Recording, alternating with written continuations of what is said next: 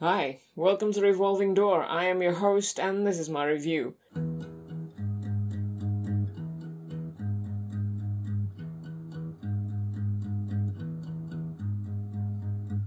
This week I have a fun movie. It's called The Age of Shadows. It is a Korean action thriller. It is it was released in 2016 and it has a staggering runtime of 2 hours and 20 minutes.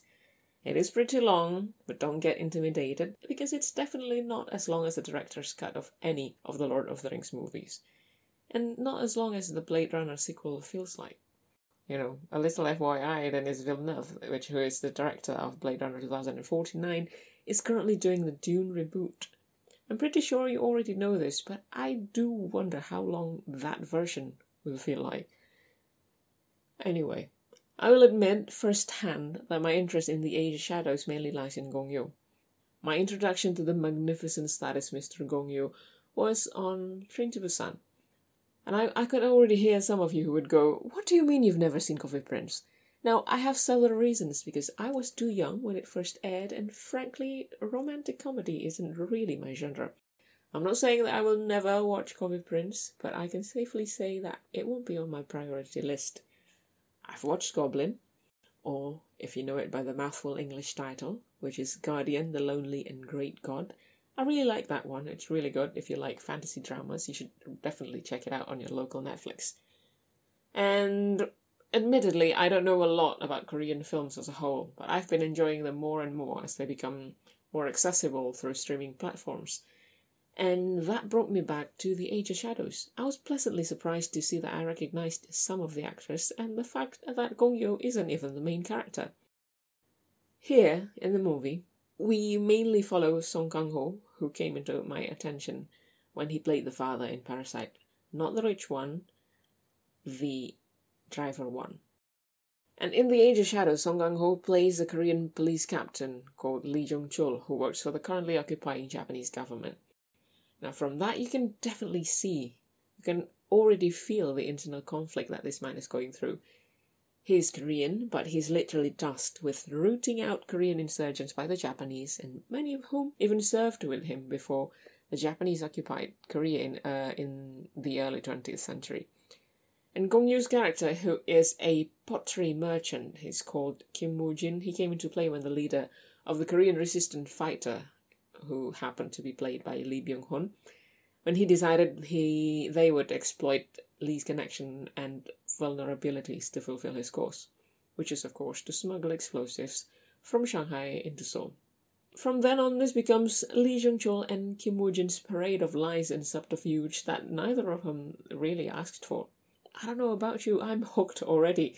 There's something about characters playing each other like a violin and masterfully too.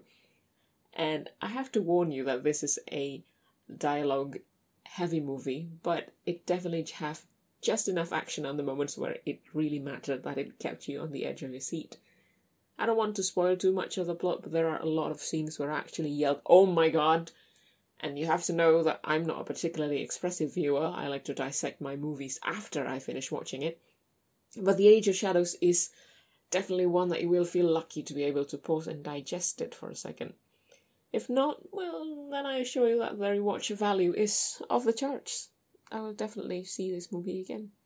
And I've casually observed that from all the movies I've seen, I seem to enjoy the ones that can balance terror, thrill, and comedy. It allows itself to be funny, but instead of being tacky, it becomes a sobering, beautiful moment. It allows us to be human, basically, where we can still laugh in times of great stress.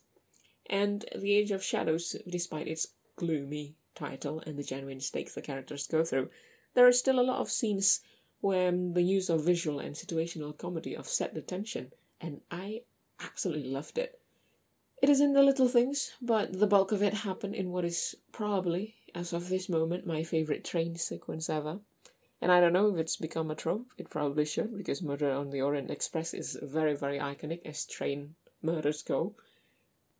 A train is one of the best contained narrative setting where your characters can't go anywhere and at one point they will have to confront each other. The Age of Shadows did not disappoint. By the end of the movie, I wish I could speak Korean so that I'd have been able to understand the dialogue better, but I guess us plebs have to be satisfied with the subtitles, and that's okay.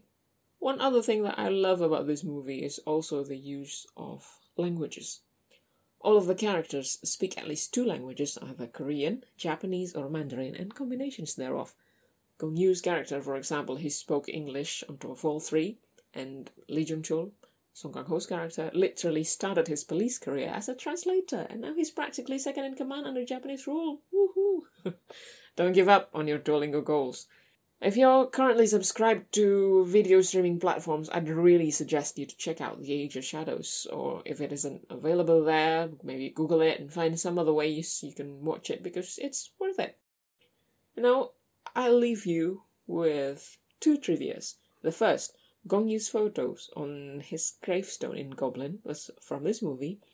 And the second trivia is that the actor who played Higashi, who is called Tsurumi Shingo, he also played Sagawa in Yakuza 0, the game.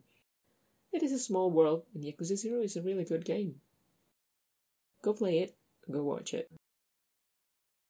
Thank you for listening to Revolving Door. We'll be back with a new obsession next week.